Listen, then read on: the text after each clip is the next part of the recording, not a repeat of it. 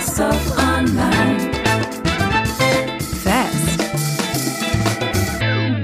Willkommen zurück zu How to Sell Stuff Online. Ich war einige Wochen in der vorgezogenen Sommerpause. Ich war in Sri Lanka und in Sardinien und sonst überall, aber das interessiert euch eigentlich ja gar nicht. Was euch eigentlich interessiert ist, wer mein Gast heute ist. Und zwar ist mein Gast heute Alex Melzer von Solar. Ähm, ich habe sehr viel gelernt. Ihr werdet innerhalb dieses Podcasts merken, dass ich wirklich überhaupt keine Ahnung von Solaranlagen oder vom Markt für Solaranlagen in Deutschland hatte. Ähm, insofern können wir gemeinsam lernen, wie das funktioniert.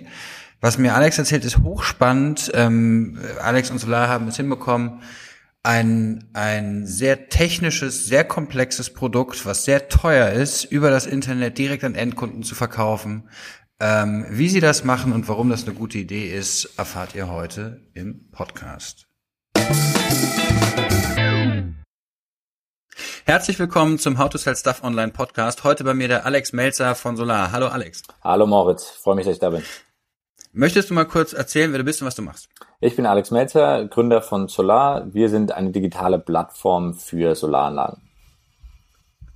Und erzähl doch mal, um den Leuten ein Gefühl dafür zu geben, was das so eine an, an Größe ist. Ähm, was macht ihr denn so an Umsatz, an Mitarbeitern?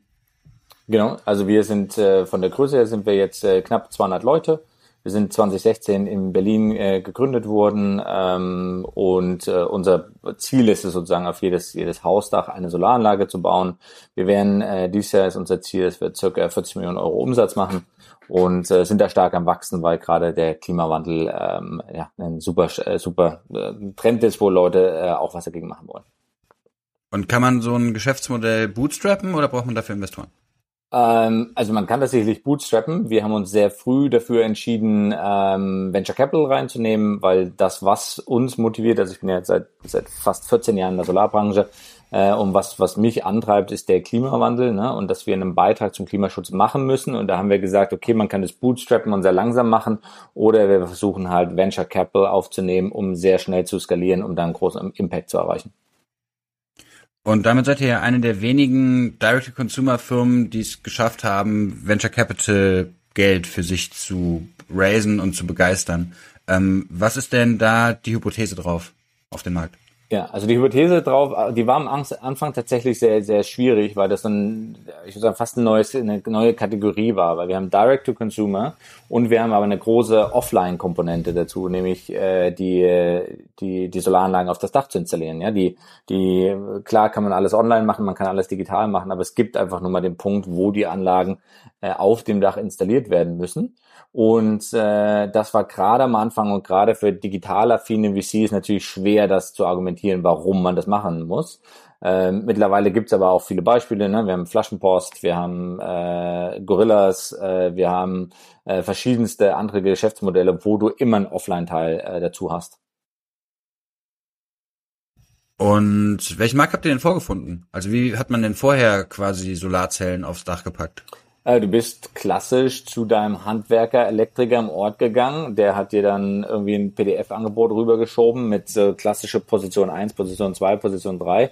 Hast kein Wort drauf verstanden. Ähm, und der hat dir halt irgendwas verkauft, weil er äh, quasi gerade die, die, die Marke hat. Ne? Also ich meine, das kennt man so, diese Installateure, die haben da meistens so Weiland, Fiesmann oder so am Auto stehen äh, die, die vertreiben nur die eine Marke und man hat gar keine Auswahl, man versteht es nicht, man kann es nicht finanzieren, äh, man, man hat quasi kein, auch gar keine digitale Erfahrung davon. Ne? Also als wir angefangen haben, haben wir gesagt, wir wollen eigentlich so ein, so ein Amazon für Solaranlagen bauen. Und was ist am Ende jetzt aus euch geworden? Seid ihr das Amazon für Solaranlagen? Noch nicht ganz, äh, aber was die Digitalisierungsstrategie angeht, ist nach wie vor das Ziel. Also dass wir wirklich end-to-end -end digitalisieren. Das heißt, wenn du ein Einfamilienhaus hast, kommst dir, suchst du vielleicht nach einer Solaranlage oder siehst eine Werbung von uns, kommst auf unsere Plattform, gibst uns Daten zu dem Haus, dann kriegst du Zugang zu unserem Online-Konfigurator. Im Online-Konfigurator siehst du dein Haus, alles 3D, kannst die Anlage auswählen, kannst verschiedene Komponenten sehen, siehst, äh, was dein Vorteil ist. Äh, dann bestellst du das Ganze online. Wir haben dann eine digitale Plattform, womit wir die Installateure vor Ort koordinieren, die dann die Installation machen. Plus wir bauen gerade an einer App, äh, womit man für die nächsten 20 Jahre sozusagen die Solaranlage online sieht äh, und sieht, wie viel Strom hat man äh, hergestellt und selbst verbraucht. Also es geht quasi darum, eine volle digitale End-to-End-Erfahrung zu haben. Und schön, dass du mir das Stichwort gibst. Was ist denn so das Verhältnis von dem, was sie quasi an Wertschöpfungskette bringt, von dem von der reinen Hardware zu Services und weiteren Dienstleistungen, die ihr dann irgendwie noch anschließt? Ja, also die, ähm, die Hardware in der Solaranlage ist mehr als 50 Prozent ist die reine Hardwarekosten. Also wir stellen jetzt keine Hardware selber her, ähm, weil das ist ein riesen Business, sehr kompetitiv, sehr dominiert von asiatischen Unternehmen. Ähm, und äh, der Serviceanteil, sozusagen die Installation, äh, der Service, die Kundenbetreuung, äh, die ganzen Prozesse drumherum, das ist eigentlich äh, quasi die, die, die Mehrzahl der oder die Mehrheit der Sachen, die wir tun. Und ähm, was wir was wir aber machen, ist, wir nehmen den Auftrag mit dem Kunden. Also wir brokern nicht den Auftrag, ja, sondern wir, wir gehen in diese Kundenbeziehung, wir wollen diese Kundenbeziehung für 20 Jahre haben, weil unsere Mission ist es, dass wir den Kunden wirklich CO2-neutral über die 20 Jahre machen. Mhm, also, dass ich das nochmal zusammenfasse. Ähm, die Solaranlagen selber, die kauft ihr ein, weil es ein Commodity-Produkt ist, auf dem dann im Zweifel auch nicht wirklich Marge ist. Korrekt, also sind, sind, sind Commodity-Module äh, in den einzelnen äh, Komponenten erstmal. Okay. Und eure Wertschöpfung ist A, ähm, die Planung, also mhm. dem Kunden zu helfen, das irgendwie auf sein Dach zu bekommen. Was brauche ich überhaupt? Wie, wie, wie bringt mich das nach vorne? Genau dann ähm, die Montage zu orchestrieren, dass ja. er dann halt irgendwie einen Handwerker hat, den er vertraut, der auch euer System kennt. Genau. Und dann am Ende halt irgendwie eine irgendeine Art von Dashboard oder irgendeine Übersicht zu haben, was er da mit seinen Solarsachen überhaupt macht. Genau. Verstehe ich das richtig? Genau. Okay. Und, und ähm, und ich gehe davon aus, dass dieser dieser Analytics-Part, also ich, ich habe kein Haus, ich habe keine Solarzellen, aber dass dieser Analytics-Part gerade für so so leicht nerdige Männer, die dann im Zweifel auf den Kunden kommen wir gleich noch, ähm, sehen wollen, wie was jetzt am Ende pro Tag ihre Solarzelle gemacht hat, irgendwie gar nicht so unwichtig ist, oder? Ja, aber das, also man, man muss sich hier im Kopf, äh, im, im, Hinterkopf behalten, alle unsere Kunden sind Erstkäufer. Die haben noch nie eine Solaranlage gekauft. Ne? Das ist ja ein Produkt, was du noch nie hattest. Und es ist technisch relativ komplex. Das ist in der in der Art und Weise relativ komplex. Es gibt sehr viel Unwissen im Markt darüber. Das heißt, das dem Kunden einfach darzustellen, sehr verständlich darzustellen, äh, ist nicht nur zwangsläufig für den nerdy Ingenieur, äh, den deutschen Ingenieur etwas, sondern äh, vor allen Dingen auch die, die, die Hausfrau, ja, die Mutter meiner Freundin, die hat die App und die guckt jeden Tag auf die App, wie viel Solarstrom sie jetzt produziert hat und freut sich, dass er irgendwie seit März keinen Strom, kein Kohlestrom mehr aus dem Netz verbraucht hat. Dann lass doch mal auf den, auf den Kunden eingehen. Gibt es sowas wie einen klassischen Solarkunden und hat er sich irgendwie verändert in den letzten Jahren? Ja, also ich hätte gesagt, früher gab es den klassischen Solarkunden. Das war also gerade so 2005 bis 2015 ungefähr. Das war derjenige, der eine, eine Rendite machen wollte. Das war so der Rechtsanwalt, das war der Steuerberater, das waren die Leute, die Geld genommen haben, in eine Solaranlage investiert haben, um daraus eine Rendite zu generieren. Das war ein Renditeobjekt.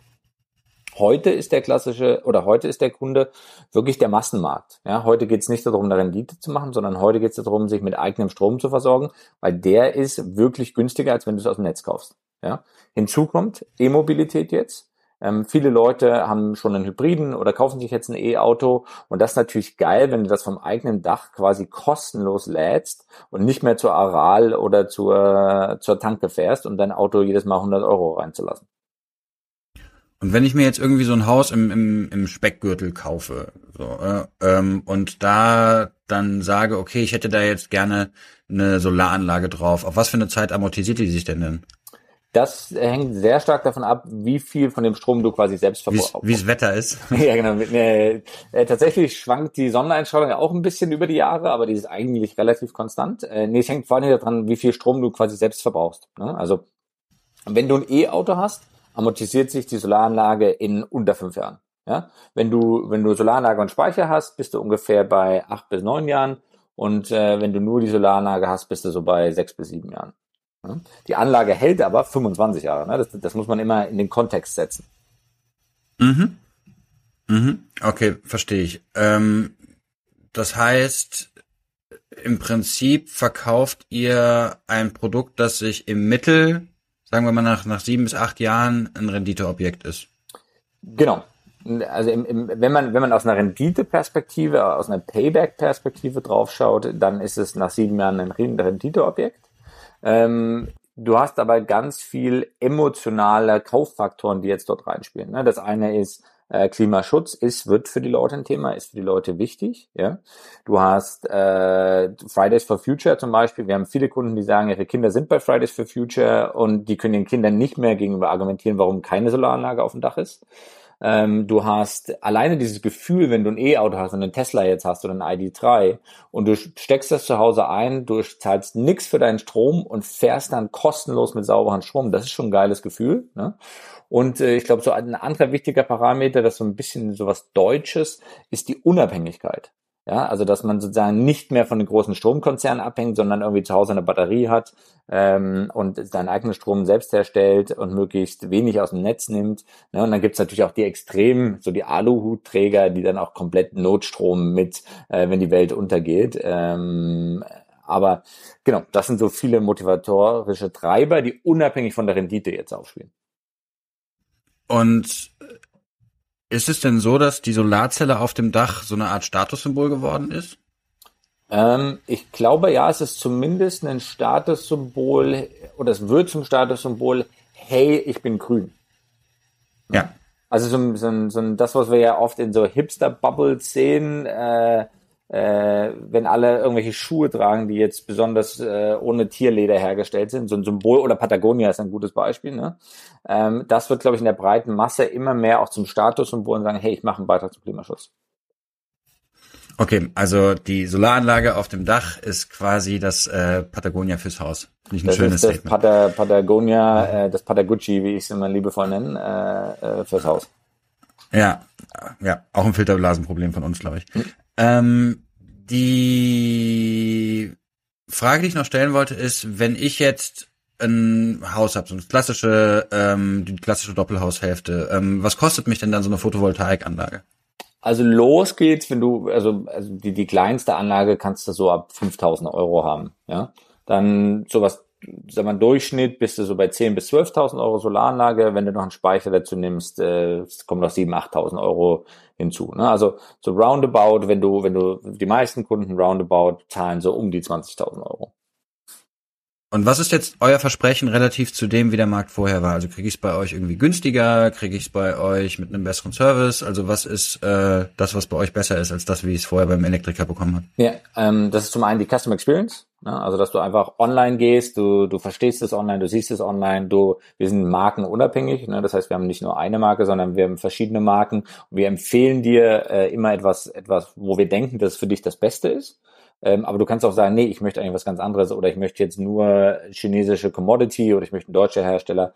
Na, also quasi die, die Freiheit auch zu sagen, ähm, ich möchte etwas anderes und dass du es quasi online alles siehst, wa was bedeutet denn das überhaupt für dich? Ja, also diese Transparenz darauf herzustellen und dann natürlich die Installation vor Ort, äh, die sehr hochqualitativ ist, äh, wo wir sicherstellen, dass es gut installiert ist, dass die Anlage langfristig hält.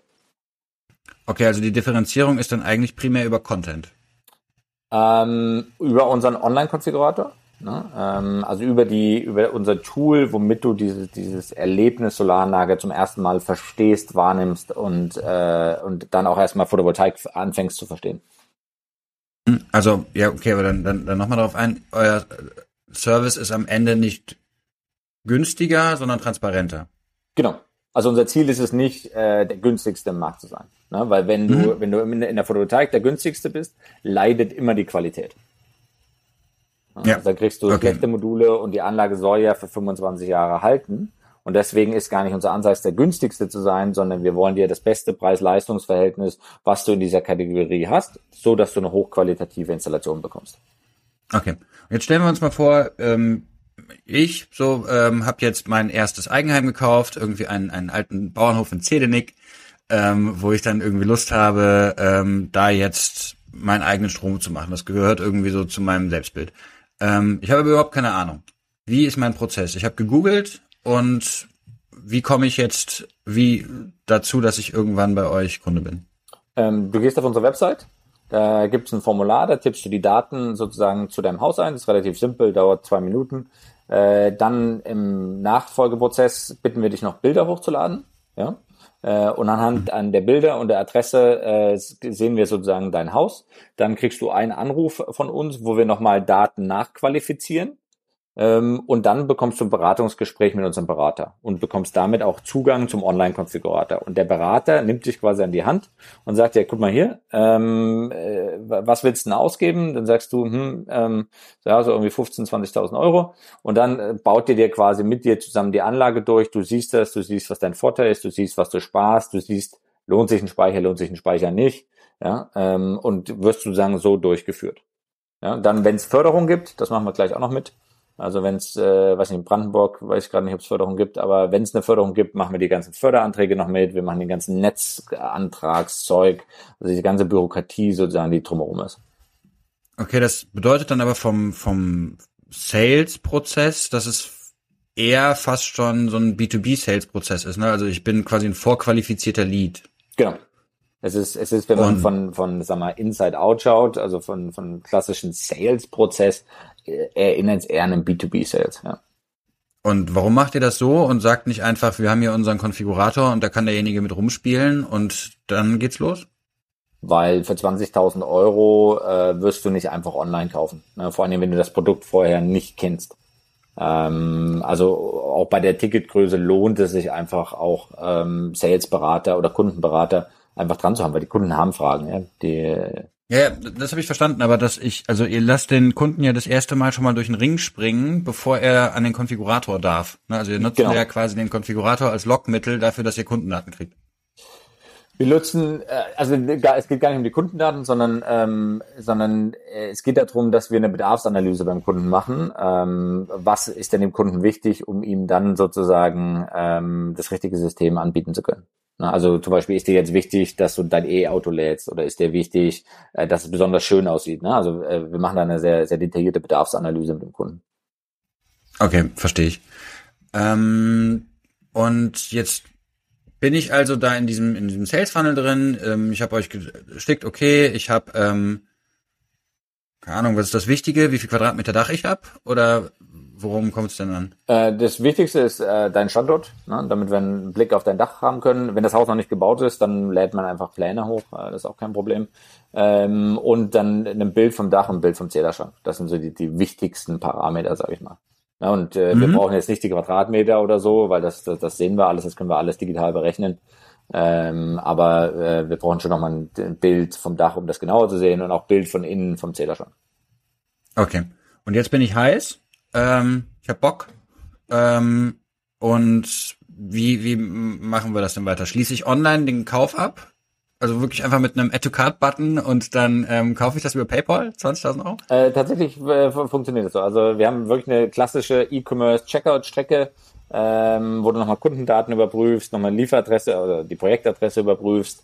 Ähm, und dann, äh, wir haben neben eine Anzahlung von 500 Euro und die kannst du auf Rechnung zahlen oder mit PayPal. Ähm, und es ist klassischer E-Commerce Checkout sozusagen. Und dann klickst du, jo, lass machen. Ähm, und dann bekommst du die Bestätigungs-E-Mails, dann kommst du auf die Success-Seite, der Berater rennt freudestrahlend an unseren Gong, freut sich, dass er das verkauft hat. Äh, und dann wandert das bei uns quasi in unsere Operations-Abteilung, die dann sich um alle weiteren Schritte kümmern. Also quasi das Material vor Ort geliefert wird, dass der Installateur äh, vor Ort vorbeifährt, äh, dass die Netzanträge gemacht werden, etc. etc. Und da würde mich dann jetzt interessieren, ähm, wie das von den Zahlungsarten her ist. Also ähm, ich gehe, würde dann davon ausgehen, dass die meisten Rechnungskauf machen. Müsst ihr dann da so Finanzierungen anbieten oder gibt es viele, die einfach sagen, nee, komm, 20.000 Euro, hier ist meine Kreditkarte? Also es gibt, äh, wir bieten Finanzierung mit an, kannst du auch im Konfigurator einfach umstellen, sagen, äh, du kannst über uns finanzieren, wir haben da, wir partnern da mit einer Bank äh, und dann siehst du quasi dein System gleich mit Rate, Zinssatz etc. Wenn du dann ausgecheckt hast, geht's dann weiter zur Bank und du machst gleich direkt den Kreditantrag online. Ähm, also das kannst du direkt mit einem Abwasch machen, da kriegst du dann die Zusage, ich glaube innerhalb von 24 Stunden oder so kommt dann die Kreditzusage und derjenige bekommt dann auch gleich das Geld innerhalb von 48 Stunden aufs Konto eingezahlt, also super schnell. Ähm, okay, das heißt, die meisten finanzieren ihre Solaranlagen über Kredit? Äh, tatsächlich nicht. Die meisten zahlen Cash. Ne? Also, Okay. weil der, der deutsche Eigenheimbesitzer, der hat Cash, ne? das muss man einfach ganz klar sagen. Ähm, und die investieren ja in ihr eigenes, äh, in ihr eigenes Heim. Ne? Also wenn ihr jetzt nicht gerade in Krypto oder ETFs investiert als solcher Eigenheimbesitzer, was ja für viele irgendwie ein bisschen suspekt ist, äh, investieren die halt ins Eigenheim. Und was hinzukommt, das darf man nicht unterschätzen, viele Leute, die ein Haus bauen, machen es einfach als Teil der Finanzierung für das Haus. Okay, verstehe. Und das ist dann so der, der Punkt, den ihr abtut. Ähm, müsst ihr denn Kategoriemarketing machen? Also müsst ihr noch Leuten davon überzeugen, dass Solaranlagen insgesamt sinnvoll sind? Oder ist es eure Aufgabe, in Anführungszeichen, nur noch von eurem Service zu überzeugen? Äh, tatsächlich sp sp spannende Diskussion, die wir auch gerade in, in, in der Markenrepositionierung haben. Ne? Also ich glaube, wir sind noch in der Zeit, als Zalando jeden dick erzählt hat, dass er 90 Tage lang kostenlos zurückschicken kann. Also wir sind noch in dieser Zeit, wo der Kunde erst noch verstehen muss, äh, was die Benefits sind. Ähm, Mhm. Wir sind noch nicht so weit. Äh, ich denke mal, das wird noch ein, zwei Jahre dauern, wo eigentlich klar ist, was die Benefits von Photovoltaik sind und äh, was die Benefits ist, wenn ich das auch online kaufe. Das wird noch ein bisschen dauern. Aber das ist doch ein bisschen eigenartig, weil, also, du hast ja gesagt, diese Technik an sich, das sind ja fast 15 Jahre im Markt. Und diese Entwicklung, die geht ja jetzt auch schon irgendwie länger. Und warum passiert jetzt gerade halt so diese Entwicklung so schnell? Ist das die wirklich nur die Fridays for Future Bewegung oder gibt es da noch andere Effekte?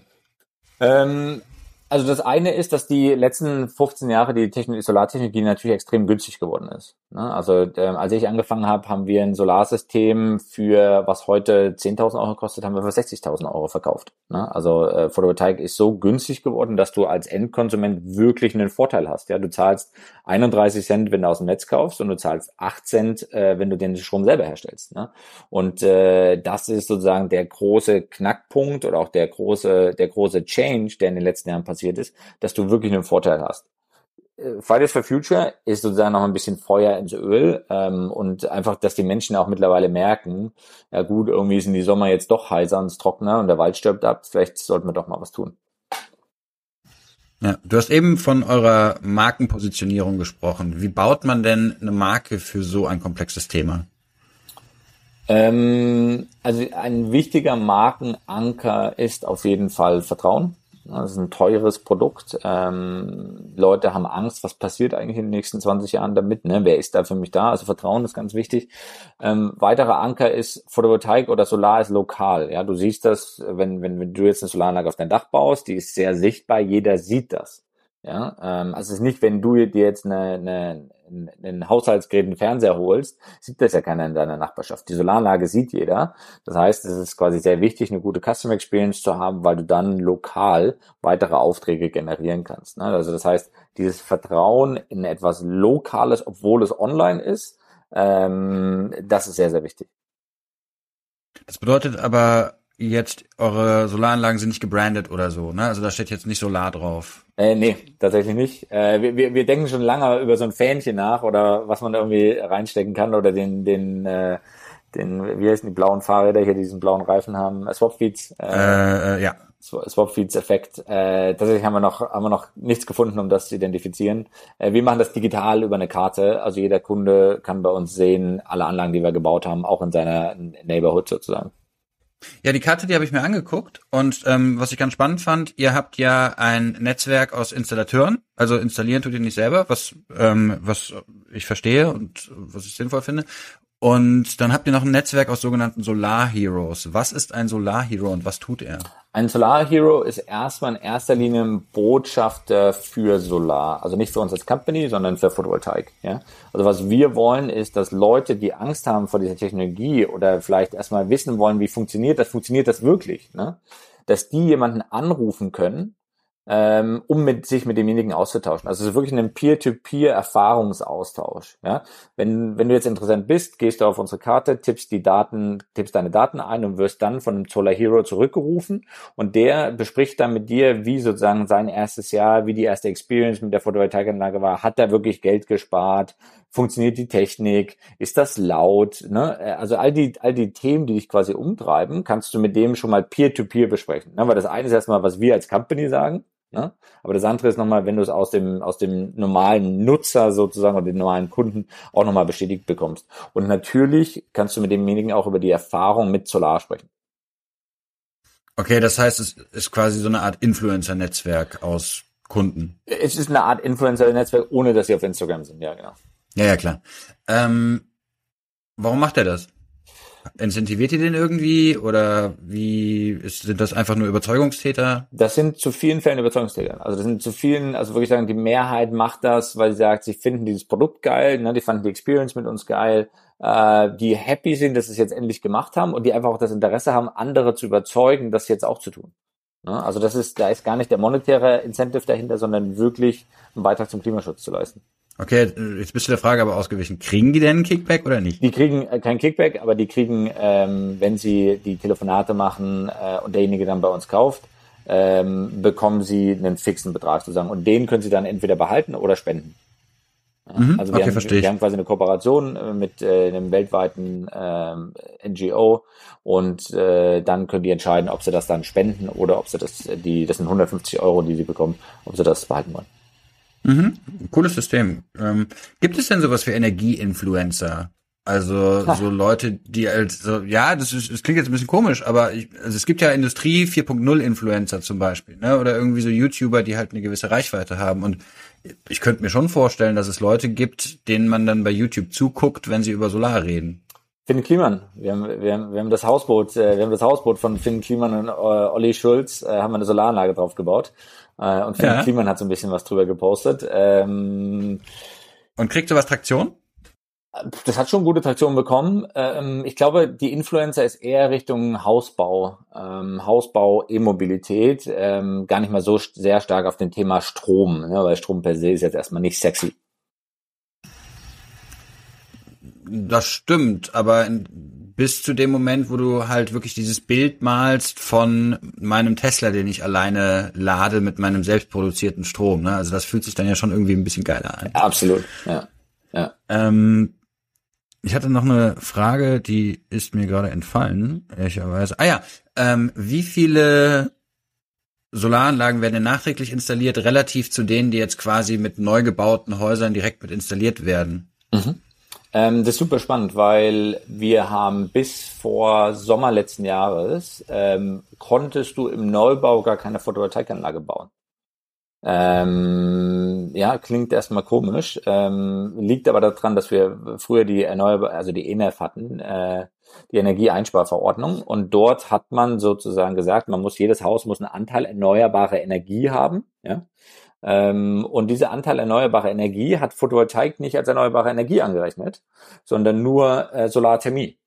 Und dann haben die Leute natürlich Solarthermie auf die Dächer ge gepackt. Und äh, klar gab es ein paar Leute, die haben auch noch Photovoltaik dazu gemacht, aber in der Regel äh, hast du erstmal ähm, äh, Solarthermie. Ne? Also Solarthermie ist Warmwasser äh, aufs Dach gemacht. Und äh, da hat man das Gesetz jetzt im Sommer letzten Jahres geändert. Äh, das ist jetzt das Gebäudeenergiegesetz. Und jetzt ist auch die Photovoltaik dafür qualifiziert, als erneuerbare Energie zu gelten. Also völliger Wahnsinn, dass das erst 2020 passiert ist. Und, und das heißt, der Anteil an, an Photovoltaik im Neubau lag bei 10 Prozent. Und der wird jetzt eigentlich auf fast äh, 100 Prozent anwachsen, weil wir in manchen Ländern, in Baden-Württemberg wurde es die Woche beschlossen, haben jetzt eine Pflicht für Photovoltaik äh, im Neubau. Moment, also es muss bei einem Neubau in Baden-Württemberg jetzt eine Photovoltaiklage auf dem Dach sein? Ja. Ja. Also es ist noch kein Ja, Gesetz, also es ist jetzt noch im Koalitionsvertrag der Regierung, aber dort gibt es ja eine grüne Regierung. Ähm, und die haben das jetzt verpflichtend gemacht und das wird auch auf Bundesebene kommen und das macht auch total Sinn, ja, weil jedes Haus verbraucht Strom. Wenn du es neu baust, bau dir gleich eine Photovoltaikanlage drauf. Okay, und dann wäre für mich aber die Frage, also erstens für mich als Techniklein ist ähm, Solarthermie ähm, und Photovoltaik, schließt sich das aus? Also kann ich nur entweder oder anbauen? Äh, theoretisch nicht. Also du kannst natürlich auch äh, Solarthermie aufs Dach machen, also Warmwasser und Photovoltaik, aber in der Regel hast du ja eine begrenzte Dachfläche. Plus du hast dann zwei Technologien im Haus. Ja? Ähm, und die Zukunft äh, der, der Energieversorgung oder die, die Zukunft generell der Energie ist nun mal die Elektrifizierung. Ja, also das heißt, in der Vergangenheit haben wir äh, Gas verbraucht, um zu heizen. Wir haben Benzin verbraucht, um mit dem Auto zu fahren. Und wir haben Kohlestrom verbraucht, um Strom im Haus zu haben. Und die Zukunft davon ist, dass du Photovoltaik auf dem Dach hast, womit du Strom herstellst. Du hast eine Wärmepumpe, die mit Strom läuft, die die Wärme herstellt. Und du hast ein E-Auto, die mit Strom geladen wird, äh, womit du fahren kannst. Also es gibt eine komplette Verstromung des, äh, der Energie gerade. Und das bedeutet im Umkehrschluss ja, dass ihr ganz viele externe Effekte habt, die euren Markt treiben. Also die im Prinzip dazu führen, dass ihr dann ja auch mit hochgespült würdet. Ähm, müsst ihr dann jetzt quasi im Funnel nur noch den organischen Traffic, der existiert, abgreifen oder wie sieht ein Funnel bei euch aus? Ähm, also wir unterliegen einer sehr großen gesellschaftlichen Trend. Ne? Und dieser große gesellschaftliche und politische Trend ist nun mal Klimaschutz. Wir müssen als Gesellschaft, als Menschheit da schneller aktiv werden. Ansonsten werden wir unsere Klimaschutzziele nicht schaffen. Ähm, nichtsdestotrotz ähm, haben, machen wir natürlich die ganze Klaviatur des Online-Marketings. Also äh, jeglichen Kanal, den es gibt, äh, ähm, haben wir aufgebaut. Und in manchen Kanälen sind wir stärker, in manchen Kanälen sind wir schwächer. Ähm, aber es ist nicht so, dass wir nur irgendwie die Sahne oben abschöpfen. Also so ist es nicht, sondern wir machen auch aktives äh, Push-Marketing zum Beispiel. Okay, und du, du hast gesagt, ihr macht alle Kanäle. Wie sieht denn so eine Facebook-Ad für eine Solarzelle aus? Also funktioniert sowas? Könnt ihr das Macht das Sinn? Ähm, das funktioniert und das hängt so ein bisschen auf das Produkt ab. Ne? Also das funktioniert jetzt, äh, das funktioniert auf gewisse Produkte und gewisse Sales-Prozesse. Ähm, das funktioniert vor allen Dingen auf sehr, wenn du einen sehr, sehr einfachen Sales-Prozess hast. Ne? Also wo du sagst, hier, guck mal, ähm, du zahlst heute 100 Euro, äh, mit dem neuen zahlst du 80 Euro und du musst nur monatlich zahlen. Äh, gibst dem Kunden keine Auswahl, sondern sagst, hier ist dein Produkt, hier bitte unterschreiben, äh, dann funktioniert das. Ne? Aber wenn du den mhm. Kunden hast, der einmal noch Research macht und der sagt, ja, sollte ich jetzt eine Batterie nehmen oder sollte ich eine Batterie nicht nehmen? Also wenn der quasi in so eine Research-Phase geht, äh, dann, dann funktioniert das Produkt nicht. Okay. Aber du hattest ja eben schon gesagt, dass euer Sales-Prozess eher fast schon an einen B2B-Sales-Prozess ähm, erinnert, wegen des hohen Warenkostes. Und ich gehe auch mal davon aus, dass so ein, ähm, so ein Conversion-Cycle auch mal mehrere Monate sein kann. Ähm, das bedeutet ja, dass dieses klassische Performance-Marketing, wo du halt quasi dem Algorithmus sagst, besorg mir eine Conversion, schwieriger ist auf den Kauf und dann halt quasi in Einzelteile zerlegt werden muss. Ähm, und sagt dir dann Facebook zum Beispiel, wir hätten gerne jemanden, der sich bei uns meldet und angerufen wird? Oder auf was optimiert ihr im Online-Marketing? Ähm, wir, wir haben da tatsächlich ABC-D-Tests, ne, um auf verschiedene äh, Funnel-Steps zu optimieren. Ne? Also, also, also verschiedene, also Kampagnen laufen zu lassen und zu schauen, welche Kampagnen performen besser. Ich, ich drücke es mal so aus, ähm, viele Leads reinzuspülen, viele Leads anzufragen. Also wenn du darauf optimierst, wo die Leute aber kein Haus haben oder kein Geld haben oder kein Interesse haben, ne, hilft dir ja quasi nichts, äh, weil du willst ja etwas verkaufen. Ne? Also ähm, wir haben verschiedene Conversion Points, auf die wir optimieren, äh, aber du kannst ganz normal Performance Marketing machen, das funktioniert schon. Okay, und was ist denn dann euer größter Traffic-Lieferant? Also wo kommt der meiste Traffic her von solar.de? Ähm, also es gibt nicht einen dominierenden. Ne? Wir haben Direct, wir haben SEO, wir haben äh, die, die ganze SEA. Äh, Referral ist ein großes Thema. Ne? Ähm, der ist zwar vom Lead-Traffic sehr klein, der Anteil, aber ähm, und die Anzahl an Aufträgen äh, haben wir da mittlerweile 20 Prozent. Also wir haben zwar nur zwei Prozent unserer Leads kommt über Referrals, aber 20 Prozent der Aufträge kommt über Referral. Ähm, und das kommt einfach daher, wenn Kunden happy mit uns sind, empfehlen sie uns einfach weiter. Ja? Und äh, die Kunden, die wir dann in den Funnel reinkriegen, die sagen, ja cool, ich will das gleiche, was mein Nachbar hat. Ähm, und ähm, das wie in jedem Geschäftsmodell ist Referral natürlich super. Ne? Und Wisst ihr, also könnt ihr in etwa abschätzen, was euch so ein Kunde dann bei seinem ersten Kauf gekostet hat an Marketing-Spend? Ja, klar. Also das können wir, können wir komplett äh, durchmessen. Und ähm, was ist das denn dann so? Also sind das 20 Prozent, sind das 30 Prozent? Ähm, das kann ich so direkt nicht beantworten. Äh, wir sind auf jeden Fall niedriger als, äh, als äh, manche unserer Konkurrenten. Ähm, aber es ist nicht äh, definitiv nicht äh, in der Höhe, wie du es aus dem, aus dem klassischen E-Commerce kennst, weil natürlich unser Ticket sehr hoch ist. Ne? Ja, ja, verstehe ich. Also, ähm, gut, dann äh, lass dich an der Stelle da mal von der Angel. ähm, und die andere Frage, also die klassischen Direct-to-Consumer-Fragen sind ja einmal, was kostet der Kunde bis zum ersten Kauf und ähm, was habe ich an Customer Lifetime Value hinten raus? Und wenn du einen Kunden hast, der sich jetzt für 20.000 Euro eine Photovoltaikanlage gekauft hat, ähm, ist das jetzt einfach ein Kunde oder geht ihr schon davon aus, dass ihr den im Nachgang noch irgendwie weitere Services oder und oder Produkte verkaufen könnt? Ja, absolut. Ne? Also wir haben, also wir haben nicht das, das klassische E-Commerce-Modell, wo du eine hohe Customer Acquisition hast und dann brauchst du erstmal drei, vier Purchases, bevor du überhaupt äh, den Kunden wieder drin hast oder die Customer Acquisition Costs wieder drin hast. Äh, wir sind mit dem ersten Auftrag sofort äh, profitabel ne? ähm, und auch auch sehr gut profitabel. Ähm, aber deswegen haben wir ja diese Beziehung mit dem Kunden für die 20 Jahre, deswegen bekommt er dann auch die App von uns. Wir wollen natürlich ihn auf dieser Reise begleiten, komplett CO2-frei zu werden. Ne? Also das heißt, wenn er in, in, in zwei Jahren sagt, ich kaufe noch ein zweites E-Auto, installiert man mal noch eine Ladesäule, dann installieren wir ihm eine Ladesäule. Wenn er sagt, guck mal, auf meiner Garage habe ich auch noch Platz, das mit diesem Photovoltaik, das funktioniert echt ganz cool, baut mir da mal noch was hin, äh, dann machen wir das. Ja? Und wir werden in der Zukunft auch in den Strom einsteigen, das heißt, den Strom, den er nicht vor Ort komplett herstellen herstellen kann. Also wenn er noch Strom aus dem Netz braucht, den kriegt er dann auch noch von uns. Mm, okay, das heißt, wie realistisch ist das denn heute? Also wie viele eurer Kunden sagen dann auf einem Zeithorizont von ein bis zwei Jahren, okay, ich hätte gerne noch ein zweites Produkt? Äh, super realistisch. Super, super viele. Also das ist, äh, wir sehen das regelmäßig, äh, also ich würde sagen, Status quo 30, 40 Prozent der Kunden äh, kommen innerhalb der ersten zwei Jahre zurück und kaufen nochmal. Ähm, und dann hast du auch wieder Tickets drei bis 6.000 Euro. Ja, okay. Also das macht dann ja richtig Spaß. Das macht auf jeden Fall richtig Spaß. Ne? Also das ist äh, und, und vor allen Dingen ist es halt auch ein cooles Geschäftsmodell, wo du weißt, du machst einen Beitrag zum Klimaschutz. Ne? Es ist halt, ähm, es, es hat halt einen Impact dahinter. Ne? Und dieser gesamte Markt, also mit erneuerbaren Energien und ähm, quasi ja energieeffizientes Haus. Wo bewegt er sich denn gerade hin? Äh, massiv wachsend. Ähm, also es gibt Bereiche, die werden absterben, ne? zum Beispiel äh, eine Gasheizung. Ähm, ich bin absolut davon überzeugt, dass eine Gasheizung in den nächsten zwei bis drei Jahren verboten wird.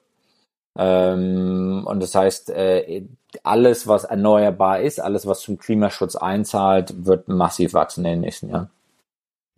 Okay, aber meine Frage war jetzt eher so auf den digitalen Aspekt des Ganzen. Also ähm, ist es so, dass der quasi die digitalen Vertriebler von Systemen da überproportional ähm, von profitieren oder geht das einfach auf den gesamten Markt?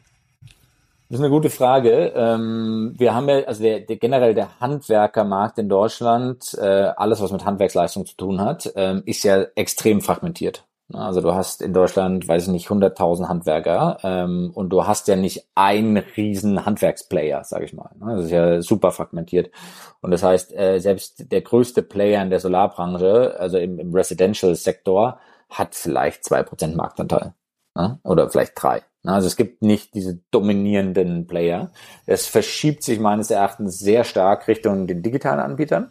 Nach wie mhm. vor wirst du aber trotzdem lokale kleine Handwerker haben, die dir Solaranlagen anbieten. Weil, weil der Kunde dem Handwerker treu ist und nicht der Marke? Also das ist ja das, was du durch die Blume eben gesagt hast, oder? Also ich gehe zu meinem Handwerker, den ich kenne, mit dem ich das häufig gemacht habe, und ich nehme die Solarzelle, die er da hat. Ähm, weil du einfach immer noch, das Business ist, äh, ist in großer Weise schon noch offline und lokal. Ne? Also wir hatten im Vorgespräch ja so ein bisschen von Autohäusern. Ne? Ähm, das ist wie das regionale Autohaus, wo ich hingehe und mir das Auto kaufe. Ähm, und das ist bei Handwerksleistung gewisserweise auch, weil es muss ja jemand lokal installieren. Ne? Nichtsdestotrotz glaube ich, dass der Anteil an die Direct-to-Consumer machen, auch online Direct-to-Consumer machen, ähm, dass der massiv steigen wird. Ne? Und gerade die Pandemie hat uns ja gezeigt, dass wir alles online machen können.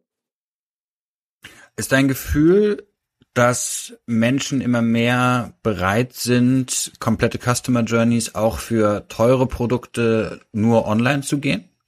Ja, absolut. Ähm, also beziehungsweise auch rumgedreht. Wir haben ja jetzt, also zum Beispiel meine, ich bin jetzt 36, wenn ich jetzt ein Haus bauen würde, ähm, wenn ich aus der äh, Bubble sozusagen Berlin rausziehe und ein Haus bauen würde, würde ich ja das schrecklich finden, wenn ich einen Handwerker vor Ort haben müsste. Ne? Also wenn ich sozusagen nicht die digitale äh, Erfahrung drumherum habe. Ich bin ja die digitale Erfahrung aus allen anderen Bereichen gewöhnt. Warum habe ich die im Handwerk nicht? Ähm, ich hatte vor ein paar Wochen den ähm, Felix Bär von, von Bruno Betten hier im, ähm, im Podcast und der hat mir erzählt, dass sie so Showroom-Partnerschaften gemacht haben und am Ende dann doch noch, obwohl die komplette Customer Journey online ist, jeder Dritte einmal in so einem Showroom vorbeigeht, weil er dann doch einfach mal dieses Bett gesehen haben möchte und draufgesessen haben möchte. Und ich könnte mir vorstellen, dass es ähnlich mit den Solaranlagen ist, dass jeder, bevor er dann 20.000 Euro sagt, äh, kauft, sagt, okay, ich möchte jetzt einmal vor so einem Haus stehen. Und wird das über diese Solar Heroes gemacht? Oder wird das irgendwie anders abgebildet? Äh, zum Beispiel, ne? Also das, das könnte über unsere Heroes gehen, ähm, aber du hast ja sozusagen in, in also wenn du jetzt ein Neubaugebiet hast, haben ja mittlerweile wahrscheinlich zehn Prozent der Häuser haben schon eine Photovoltaikanlage. Ähm, aber klar, Offline-Showrooms ist definitiv ein, ein, ein, ein langfristiger Weg, wo man nochmal diese, äh, diese Offline-Kundenerfahrung mit dazu packen kann. Ne, Mr. Specs ist ja irgendwann auch offline gegangen. Ähm, also das will ich gar nicht langfristig ausschließen. Beim Bett sehe ich es nochmal mehr, weil der Kunde will sich auch mal drauflegen, oder? Wie fühlt sich dann? Ich würde zum Beispiel eine Matratze nie online kaufen, ähm, weil ich sage, okay, ich möchte einmal irgendwie mit dem Rücken drauflegen. Ähm, ist vielleicht auch Quatsch, vielleicht kann es auch komplett. Du kannst ja mal fragen, ob du eine Nacht im, im Ikea verbringen kannst, ja, ja, genau. damit du das ordentlich getestet hast. Ja. Ähm, aber das bedeutet ja im Prinzip, dass der Markt, in den ihr reinverkauft, extrem gut untereinander kommuniziert. Also wenn du dann in so einem Neubaugebiet bist, ich gehe ja davon aus, dass die sehr viel darüber reden, wo hast du deine Anlage her und wie hast du es gemacht und das unterstreicht ja im Prinzip, was du eben über die Referrer gesagt hast, ne, dass die meisten dann quasi Empfehlungskunden sind. Ähm, es ist zumindest langfristig äh, ist die Customer Experience und die Qualität der der äh, sozusagen der Installationsleistung entscheidend darüber, ob eine Marke erfolgreich sein wird oder nicht. Ne? Also ähm, das Produkt ist lokal und wenn dein Nachbar sozusagen eine Solaranlage hat und sagt, ja, Solar ist super, da war die Customer Experience geil, äh, dann warum solltest du dann dieses Risiko eingehen, beim Handwerker eine schlechte Customer Experience zu haben? Ne? Und jeder weiß, es gibt schlechte Handwerker, es ist halt einfach so. Und äh, deswegen ist dieses Vertrauen, geile Customer Experience, Referral super wichtig. Wo du die Handwerker ansprichst, die Handwerker sind ja nicht bei euch angestellt, das sind ja Partner. Genau. Und ähm, mit dem Wachstum könnte ich mir vorstellen, dass es da schwierig ist, Qualitätsstandards zu halten. Ähm, wie macht ihr das? Ähm, das also ja, das ist eine Herausforderung, aber wir haben ja, wir haben eine digitale Plattform gebaut, wo unsere, wo wir unsere Partner sozusagen onboarden. Ähm, die sehen dann quasi ihre Aufträge in der Region, da können sie sich dann eins reservieren, dann fahren sie hin, schauen sich das vor Ort an, prüfen nochmal, was wir geplant haben. Und wenn die sagen, jo, das passt so, dann liefern wir das Material, die fahren hin, installieren, digitalisieren, äh, also dokumentieren das und digitalisieren das für uns, äh, lesen die Messwerte aus und wir checken das gegen.